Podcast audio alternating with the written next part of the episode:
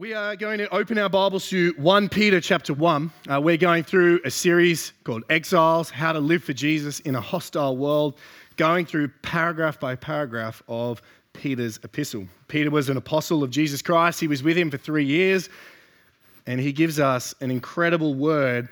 But it's not just Peter's words, we're not just enjoying words, great words by a great man. Uh, these are the words of God from the Holy Spirit to us sitting here. We have God talking to us. So let us read 1 Peter chapter 1. And if you don't have a Bible, you can put your hands up and we'll get you a Bible. Otherwise, it should be on the screen. Here we go. Down the front, one for this gentleman, Peter.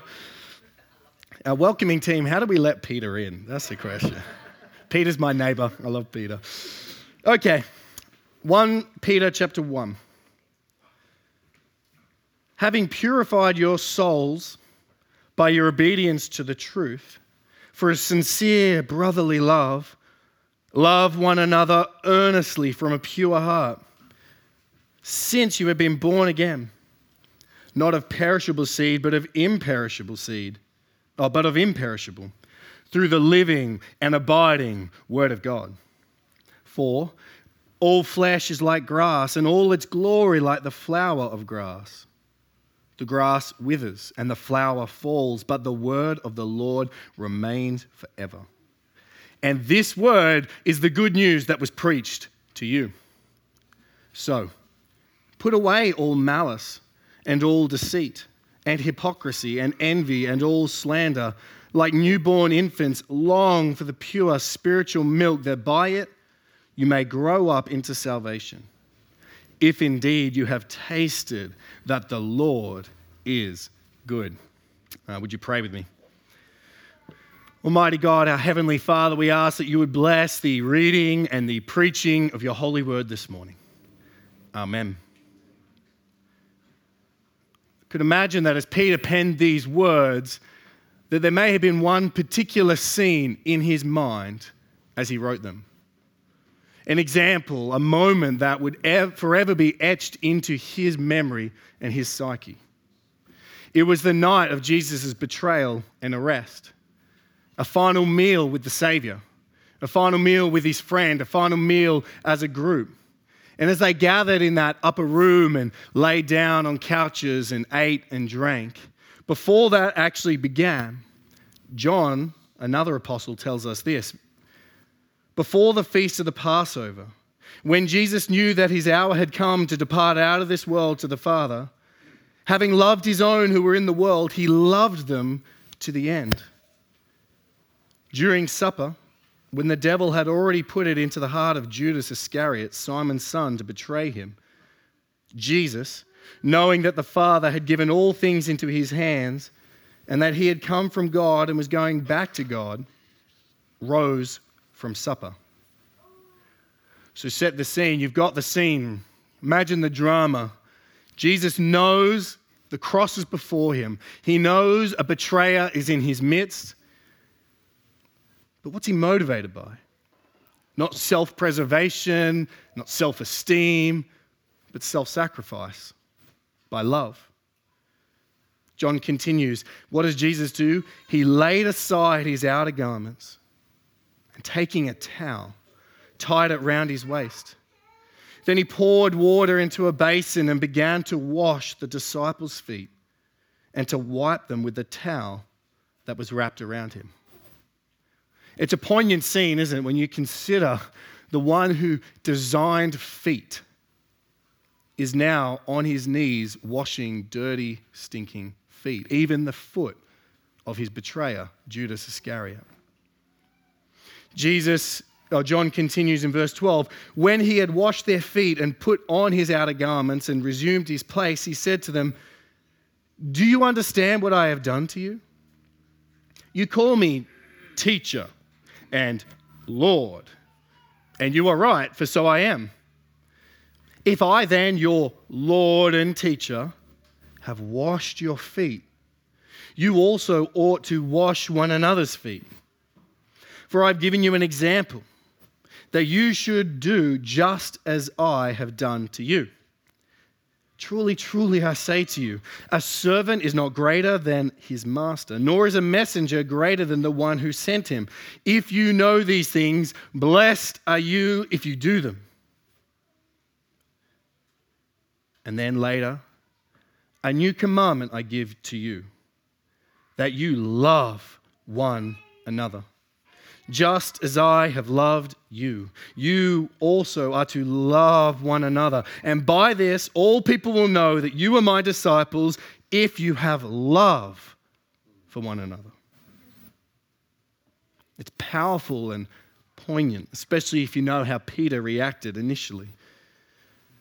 And here is a challenge for us that outlasts the ages a call to love one another like he has loved us sacrificial, servant hearted, dirty, smelly, and inglorious love. It's far from heaven, this scene, uh, far from Hollywood, but close to heaven. And don't we love a community like that? Don't we enjoy being in servant hearted communities? Communities where people look out for one another. They've got your back. They're actually committed to you. It's not just preferential because you're in the same place at the same time, it's true love. And some of us have likely experienced this. You may have a great friendship group, BFFs for life. Or maybe your family is like that. You're the fam bam jam. You've, you know, you're just in each other's pockets. You know what's going on. The WhatsApp or the text line is constant. If you've got a need, it's solved. If you've got a problem, there's care and comfort. You can be you. Or maybe you're a new uh, migrant to Australia and you found your tribe, you found your people back from your other country. I know there's a lot of Philos here and you've got your Philo crew, and that's been a great source of love and community for you guys. Maybe you found it in a sports team. That competitive edge and that desire to win has brought you together, that you're not just teammates, you're, you're blood brothers or soul sisters. I don't know if it.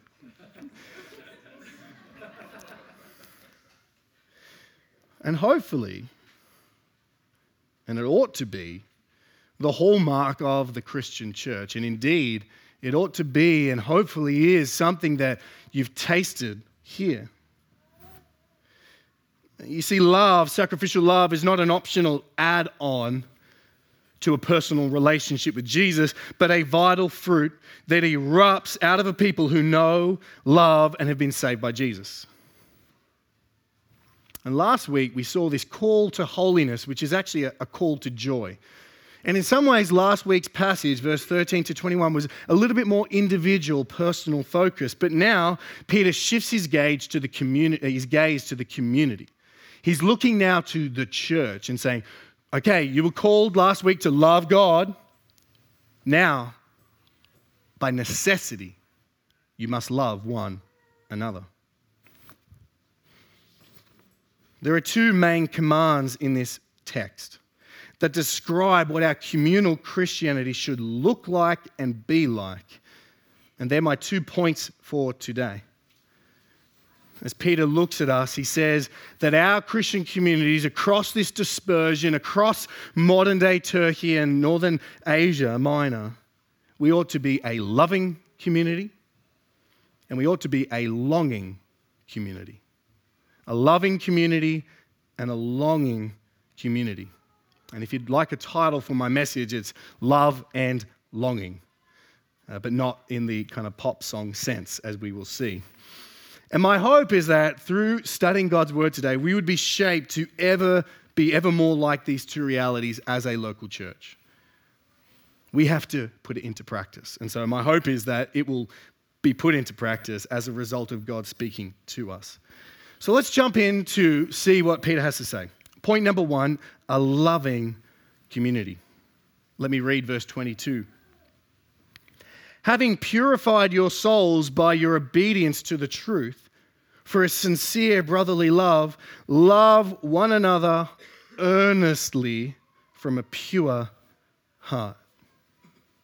Karen Jobes, in her excellent commentary, says this One's covenant relationship with God is never an individual matter. To be chosen by God and set apart by the Spirit for the purpose of participating in the covenant in Christ means necessarily coming into relationship with others who are also so chosen. The Christian life cannot be lived authentically in isolation. And Peter shifts his explanation from how to live rightly in relationship with God to how to live rightly with one another in Christian community. Friends, the Christian life cannot be lived authentically in isolation. That's why online church can't work because there's no one around. You can do it somewhat digitally for a time, but the Bible calls us to love in community. The gospel produces a community, and that community is to be shaped by that gospel. The very nature and essence of our community ought to be love. Now, that word, that command there, love one another earnestly from a pure heart, is one command with wide reaching implications. It sounds simple, doesn't it? Love. Oh, yeah, love. We all want to love. Uh, but it's, it, it goes everywhere in our life. It, that's why Jesus summarized the entire Old Testament law into two things love God and love neighbor.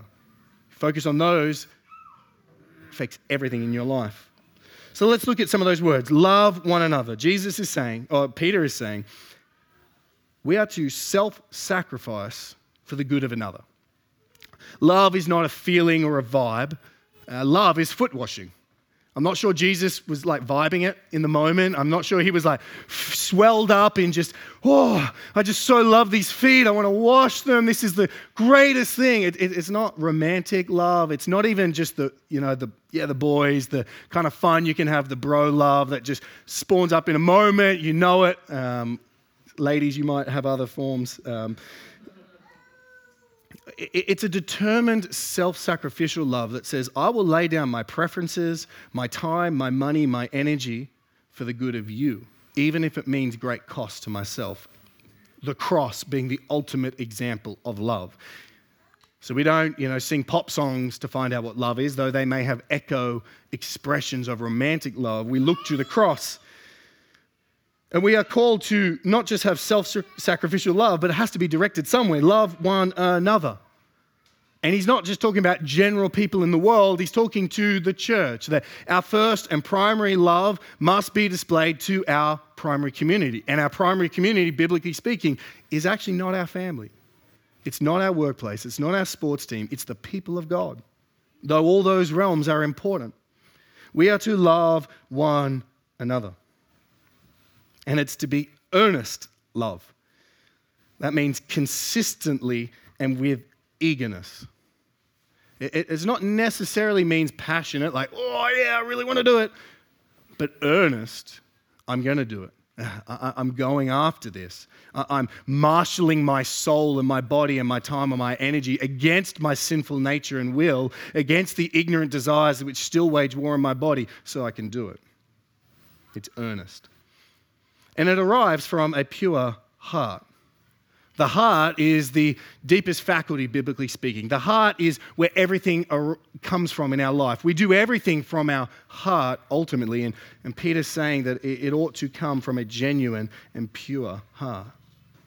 So that's the, the command love one another earnestly from a pure heart. But he gives us two supporting ideas to help us do this. Because it's not easy. It's a real challenge. So, where do we get a pure heart from that actually loves? We'll go back to the start of the verse, 22a. Having purified your souls by your obedience to the truth for a sincere brotherly love. Peter's saying that by believing the gospel, uh, what he calls the obedience of the truth, or to the truth, we now actually have a purified heart. So we don't have to purify our hearts. We don't have to generate purity in our hearts to be loving. By believing the gospel, we have a purified heart. We have a love that comes from outside of us, from Christ Himself. And upon conversion, our dead heart is discarded, our new heart pulsates with new life, and most importantly, here, with new love. Peter makes clear that love is not an accident either. It's not just like optional, or, you know, good Christians love. No, it's one of the express purposes of our conversion. Look at that word for there having purified your souls by your obedience to the truth. For what purpose? Why did Jesus save you? One of the express purposes of your eternal salvation is that you would have a sincere brotherly and sisterly love for one another. Not a hypocritical love. I'm putting up with you because we're standing outside at church. but a real love, a sincere love. More than seeing each other once a week or even at life group if you're committed, consistent devotion that you would have for your closest friend, brother, or sister. And think about this. If this is one of the express reasons why we're saved, this is God's mercy and grace to us. Jesus saves us so that we can love one another. Because remember, we're not home yet. This world is not our home. We're exiles. We're not in heaven with the one who is love himself, God. We're not with Jesus Christ, the one who displayed perfect love. We're not with the Spirit who is the overflow of God's love. We are here on earth. And God's way of communicating his everlasting love is primarily through his people. And so he has saved us so that you and I can be models and pictures and examples of God's everlasting love to one another. We are, when loving one another, the expression of the physical, tangible, and sincere love of God. Now, that's a motivating thought, isn't it? When you look around, you think, I can be the love of God to one another. That's why I come to church when I'm tired. That's why I go to group when I'm tired. I've had a big week. That's why I keep going because I'm going to be a channel by which the love of God is expressed to other people. That will remotivate you. You're not going for you, though you, you ought to go for you too, but you're going for them. Not that just attending is the, the sum total of love. I, you know, church attendance is not the be all and end all, but it is an expression that ought to come from our heart. So that's the command. Love one another earnestly from a pure heart. We get the pure heart from believing in the gospel. And this cuts against our probably, not probably for us, I think, but the doctrine of the church that has been built up over time in Australia. We have quite a Jesus and me mentality, but we actually need a Jesus and we mentality. COVID has not helped, but instead it's accelerated an individualistic vision of the Christian life. Most of us, more likely without realizing it, have probably grown more inward rather than outward as a result of six to 12 months or however long as lockdown and the fear of catching disease and the fear of people. Um, I know in my own life I'm less hospitable, I'm less involved, I'm less loving, I would say. Uh, people have grown over this time to enjoy their nuclear family or enjoy their alone time, so much so that they're now trading that in for church family.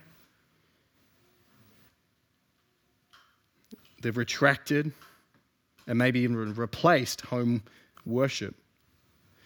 But we must be chastened by Jesus and Peter here.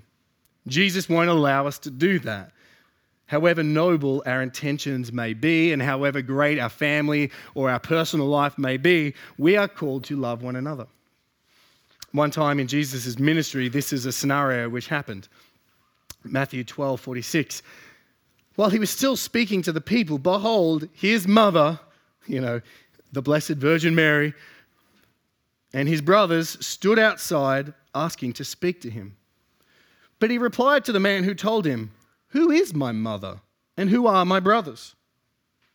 And stretching out his hand toward his disciples, he said, Here are my mother and my brothers. Let that sit for a moment. Isn't that rude?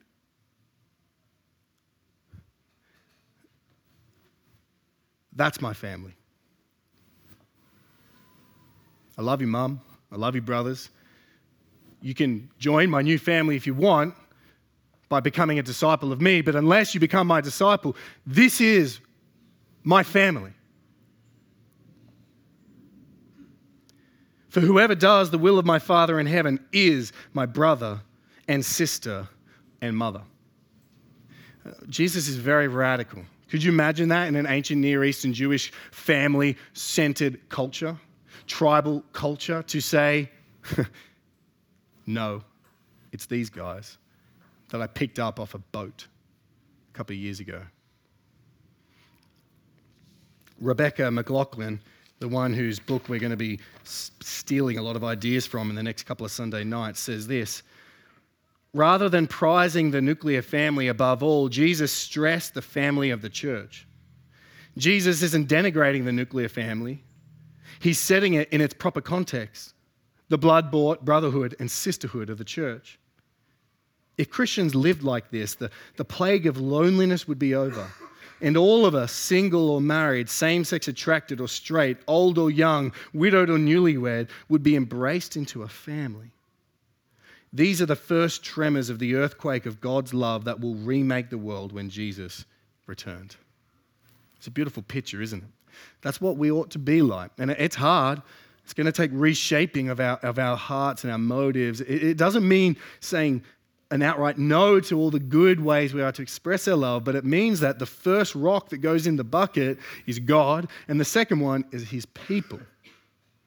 You can't be a mature Christian if you are not connected to his body and loving one another sacrificially. Because connection to a local church is the way that you put this into practice. How else do you serve with the gifts that God's given you? How else do you submit to your leaders? How else do you do all the things that the Bible says unless you are doing it week in, week out with your brothers and sisters? And by God's grace, it is a joy to look out at a church which does this so well. It's by God's grace, I look out at a church where God is on the move, that love is coming from heaven into your hearts and radiating outwards in sacrificial ways, in so many ways, it's hard to count. I'm sure all of you have experienced, especially the members of our church, have experienced the sacrificial love of God through people. Whether it's yesterday when you're moving for the cars, or you know, when you're in sickness and you need people to help come and clean, or you've run out of something and you just need someone to go grab it for you. You need someone to look after your kids. All the amazing single women in our church who have babysat for how many hours I cannot even count. They have other better things to do. Yet they've got a new family. So they're not really single. That's, that's their kid in Christ. Praise God.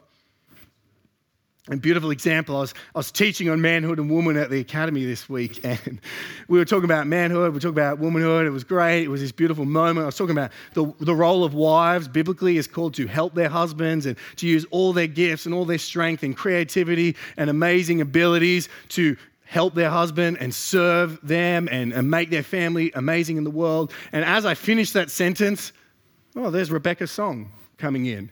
And what's Rebecca song got? She's got this huge, long, you know, wooden chopping board with all these treats that she's baked and cooked and brought in, and, and this plate of even gluten free food. So she was serving me, and she just wanted to bring it to bless her husband and bless the guys that were there. And that was just a rich expression of sacrificial love. No one asked her to do that, no one told her to do that, but out of the overflow of God's love in her, she did it to others. And so, you guys, experience that. You guys do this so well, and I just want to spur you on all the more. As we grow as a church, we're going to have to grow in love. As new people join, we're going to have to expand our friendship circles. We're going to have to expand how it means to be Sovereign Grace Church Parramatta, to welcome new people in. So let's think practically. How are we going to put this into practice this week? Maybe as a practical application, you could sit down and get out your calendar and think, who am I going to self sacrificially love this week? Put it in the diary. It might be to bless someone with food. I would welcome that. It might be to encourage you might just want to build a brother up through a great verse or just an evidence of grace you see in their life or a sister up. You might want to set aside, I'm just going to set aside 15 minutes to pray for this family. And just that's all. I'm just going to pray for them and pray for them and pray for them for 15 minutes and then text them and say, I just spent 15 minutes praying for you and this is what the Lord showed me. Maybe it's a hard conversation. Love isn't all, you know, sausage rolls, you might need to come alongside a brother or sister and say, Hey, I've noticed this. I, am worried for you. Can, can I ask you a question about this area of your life? So, what are you going to do this week to love one another earnestly with a sincere, brotherly love? Now, the reality is, this is hard. sacrifices, lo and behold, are sacrifices. So, where do we get the power from? This leads to Peter's second supporting idea in our first point, verses 23 to 25. Where do we get the power to love? Well, love one another earnestly from a pure heart, or since, or because you have been born again. Not of perishable seed, but of imperishable, through the living and abiding Word of God. For, and he quotes as a supporting reference to Isaiah chapter 40, which, if you don't know that chapter, take aside 30 to minutes to 60 minutes this week and meditate on Isaiah 40 and be blown away. All flesh is like grass, and all its glory like the flower of grass. The grass withers, the flower falls, but the word of the Lord remains forever. And this word is the good news that was preached to you. Peter's point here is you are to love because you have a new power, a power that's taken your dead soul and made it alive. You're a new creature. You are born again. And the power that made this happen was the Word of God. The gospel is the power of salvation to all who believe. Believing the gospel takes your dead heart, makes it alive. Takes your unloving heart, makes it loving. So, therefore, because you too have heard the gospel preached and received, if you are in Christ, good news. You have a new power to love that you didn't have before. You have resources to draw upon. You have a bank account of the eternal love of God to empower you to do this love this week. You don't have to muster it up. Now, it will be hard. You do have to do it, but you have the power. It's already in you. You can step out in love, banking on your reborn nature. You can plan on Wednesday to do something to love someone and know God will deliver you to do it and give you the power to do it because you're born again. You don't have to make it happen. You don't have to do it to earn salvation. You do it because that's who you are. You're a new creature. That's the power of the Word of God. It's, it's so encouraging because as we think about mission, the only way we can turn people around is the preaching of God's Word. That's what takes a dead heart and makes it alive. That's what takes someone in futility and brings them to everlasting hope. And so the Word of God is the power to change us to be loving, it's the power that changes us in the first place. So bank on that power. All right, so let's put it all together. We are to be a loving community. That's the call. It's the second great command. And there's two reasons.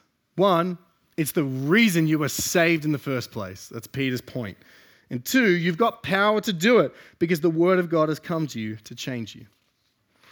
So when Peter thinks about what he wants his churches to look like, the first thing he wants is he wants them to be a loving community. And this theme of the Word, I think, leads him to his next point. As he's talking about the power of the Word of God, it leads him to verses 1 to 3 of chapter 2. In our second point, a longing community. A longing community. Let me read verses 1 to 3 for you again. So, therefore, put away all malice and all deceit and hypocrisy and envy and all slander. Like newborn infants, long for the pure spiritual milk, that by it you may grow up into salvation if indeed you have tasted that the Lord is good. Peter gives us another command as a community to be a longing community. But first, he clears the stage, so to speak, he clears the ground. In verse 1, Peter establishes a precondition for the command in verse 2, namely, that we are to remove from our Christian community these types of vices. And note that they're all communal vices. They're communal sins. They're not necessarily individual ones, but they're ones that destroy community. Malice, like thinking, how can I hurt someone? Deceit, living in lies. Hypocrisy, putting on a, a fake face, whether it be at church or group or in your normal life. How are you doing? Oh, yeah, I'm good. When you're not. Envy, looking around and thinking, I wish, why do they get it? Why do they get it? I want what they have got. Slander. Did you hear? Oh, I can't believe they did that. We should pray for them. And what Peter's doing is he's, he's like clearing away an overgrown hedge. Clear the hedge, clear the hedge, get rid of it, so that we now have, you know, the, the flooring, the, the foundation to stand on. And notice that he, he doesn't replace vice with virtue in verse 2. He replaces the vice, the sin list, with a longing. It's totally not what we would expect. And we can't ever do what verse 2 says, though, if we've got those sins present that are in verse 1. And we'll get to that in a moment. So now let's look at verse 2. Like newborn infants, long for the pure spiritual milk, that by it you may grow up into salvation. It's a surprising command depending upon your background. Surprising not because we're likened to newborn infants, because look at what he's commanding. This is Peter, through the power and inspiration of the Holy Spirit and in the Spirit's grace to us. He gives us a command not just to do something, but to feel something. We are commanded here to crave, to desire, to long for pure spiritual milk, which is in the context the Word of God. The word long there denotes a strong desire to the point of extremity, to the extremity of need. Isn't that surprising if you're new uh, to our church, perhaps, that God would command not just what you do, but what you feel? C.J. Mahaney says this God commands not just our volitional obedience, that's what we do with our head, but our emotional obedience also. And you couldn't use a more vivid illustration of craving than a newborn. If you, you know, we've got a little baby girl, Zoe, she's now what, I don't know, 15 months, 16 months old. Uh, she's still nursing, but especially earlier on, actually, no, she's still like it now. When she wants milk, oh man, she, she does, she hits her chest like, I don't know why, but she's developed that as a sign. I want milk. And then she starts snorting. And then there's the anger. It's like, I got to get that. I've got to get that milk. Well, Peter knows what it's like to see a newborn. Peter was likely married, likely had children. He's seen it. And he's saying that image of a desperate baby who not only wants milk, but needs it, otherwise it will die, that ought to be our hunger and thirst for the Word of God, for Christ ultimately Himself. A question is that the case for you? Is that the case for you today? Would those who know you describe you as someone who intensely desires God's word? I think we can get into bad habits of um, sort of treating the Bible and reading our Bible like it's this checklist or this chore, then we feel guilty that we haven't done it. But, but actually, the real problem starts over here. And the reason why we get out of habit of reading our Bible is that we haven't cultivated a longing. You don't have to like convince me to watch the footy. I love it. You don't have to convince me. You put beef ribs in front of me. I'm, I'm there. I'm already thinking about it now. I was talking about chicken wings with David yesterday. I'm like, I need those chicken wings. I need to find somewhere that sells buckets of chicken wings.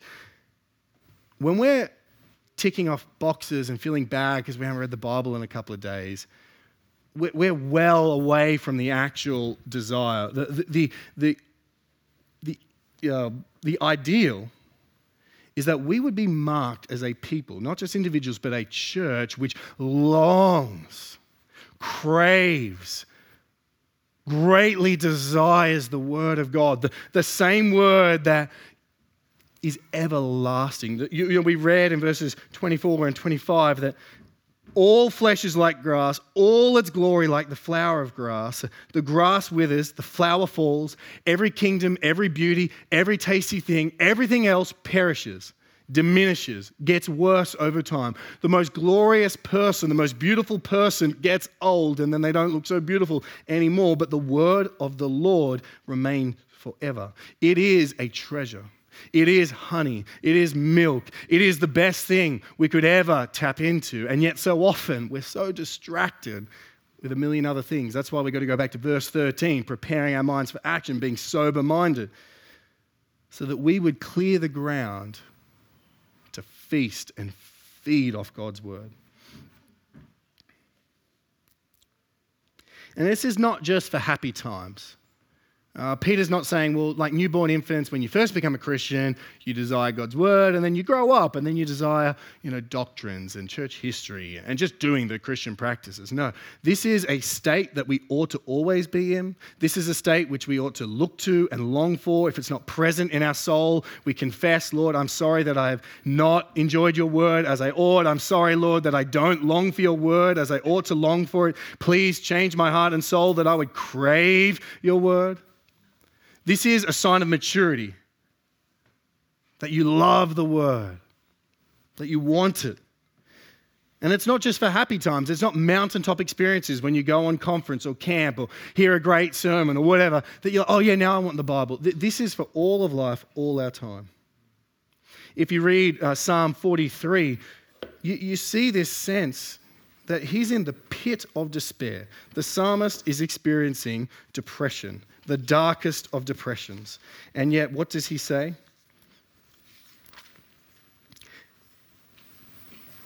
No, not Psalm 43. 42. Sorry, Jordan. As a deer pants for flowing streams, so my soul pants for you, O God. My soul thirsts for God, for the living God. When shall I come and appear before God? My tears have been my food day and night while they say to me all the day long, Where is your God? so he's crying in depression and crying for God's presence, crying for his word. If you read Psalm 119, you'll see how much the psalmist loved God's law. That ought to be what we are to be like. So, is this the case for you? Do you crave or is this maybe a distant memory? You used to. There used to be times of fervent desire, but oh, it's not a present reality. That's okay. You can come back and ask for new cravings and new longings. That, that, that's the beauty of Christianity. You don't have to have it all together right now. You say, Lord, I don't have it all together. Put desires in me that aren't there create a thirst and a hunger that I don't currently have right now. And God, in His mercy and grace, I believe, will meet that because He tells you to do it. He's not going to command you to do something you cannot do.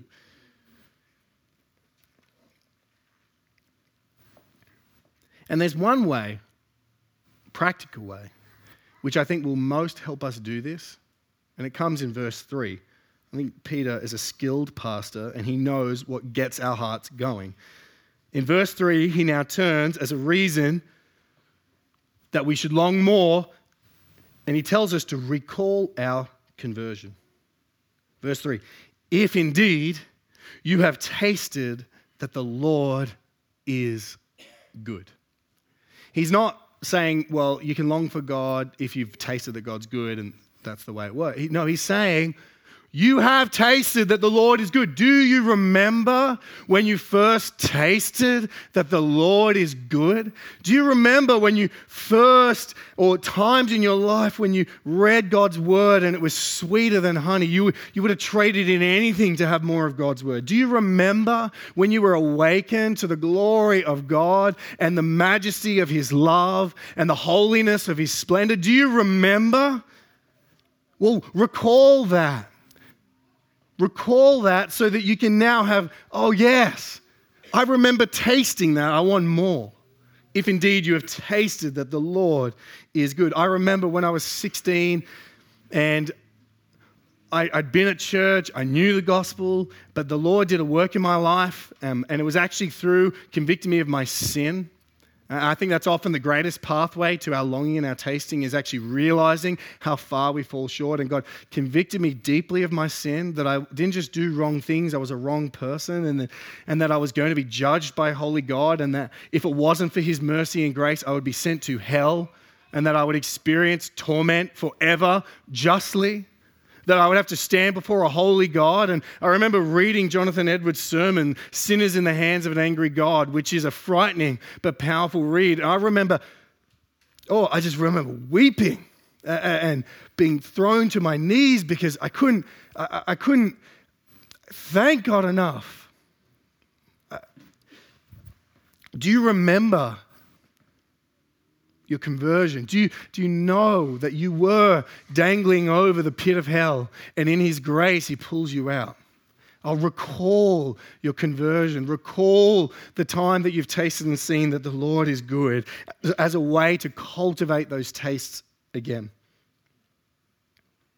Perhaps it's through highlighting for you, it might actually be the goodness of God that you need to be reminded of. You're so stuck in the severity of God, you need to be reminded of the goodness. But some of you, you need to be reminded of the severity of God, that He is holy. That's why Paul says, Behold the goodness and severity of God in Romans. And maybe, maybe you're thinking, I don't know what you're talking about. I don't know. I, I don't, I'm not sure I've ever craved God's word like a baby craves milk. I do think that it's a good moment to pause and consider whether or not you're truly converted. If you've never had a time when you crave God or that you've tasted that the Lord is good, if you can't say, Oh, yeah, I have tasted that the Lord is good. I may not be presently in that state, that it's the overwhelming desire of my heart, but I know that the Lord is good. If, you, if you've never been able to say, oh, yeah, give me anything else in the world, I will not trade it in because I've tasted that the Lord is good. If you've never been there, you need to consider whether or not you're truly converted. Because this is the cry of a newborn infant, a reborn child of God. We cry for milk, the word of God. And you can taste and see today. You can come before God and say, Give me this desire because I don't have it. I need it.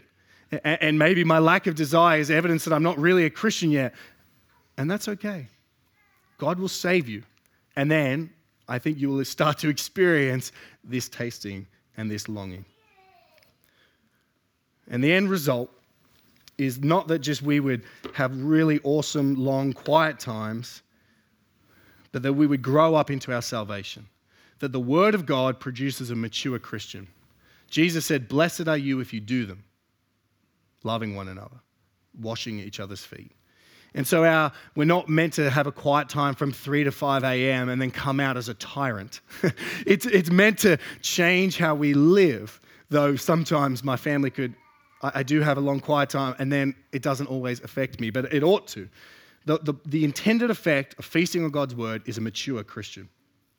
And we're going to talk about that heaps over this letter, so I won't delve into it now. So let's put it all together. There's a lot there. But two simple things.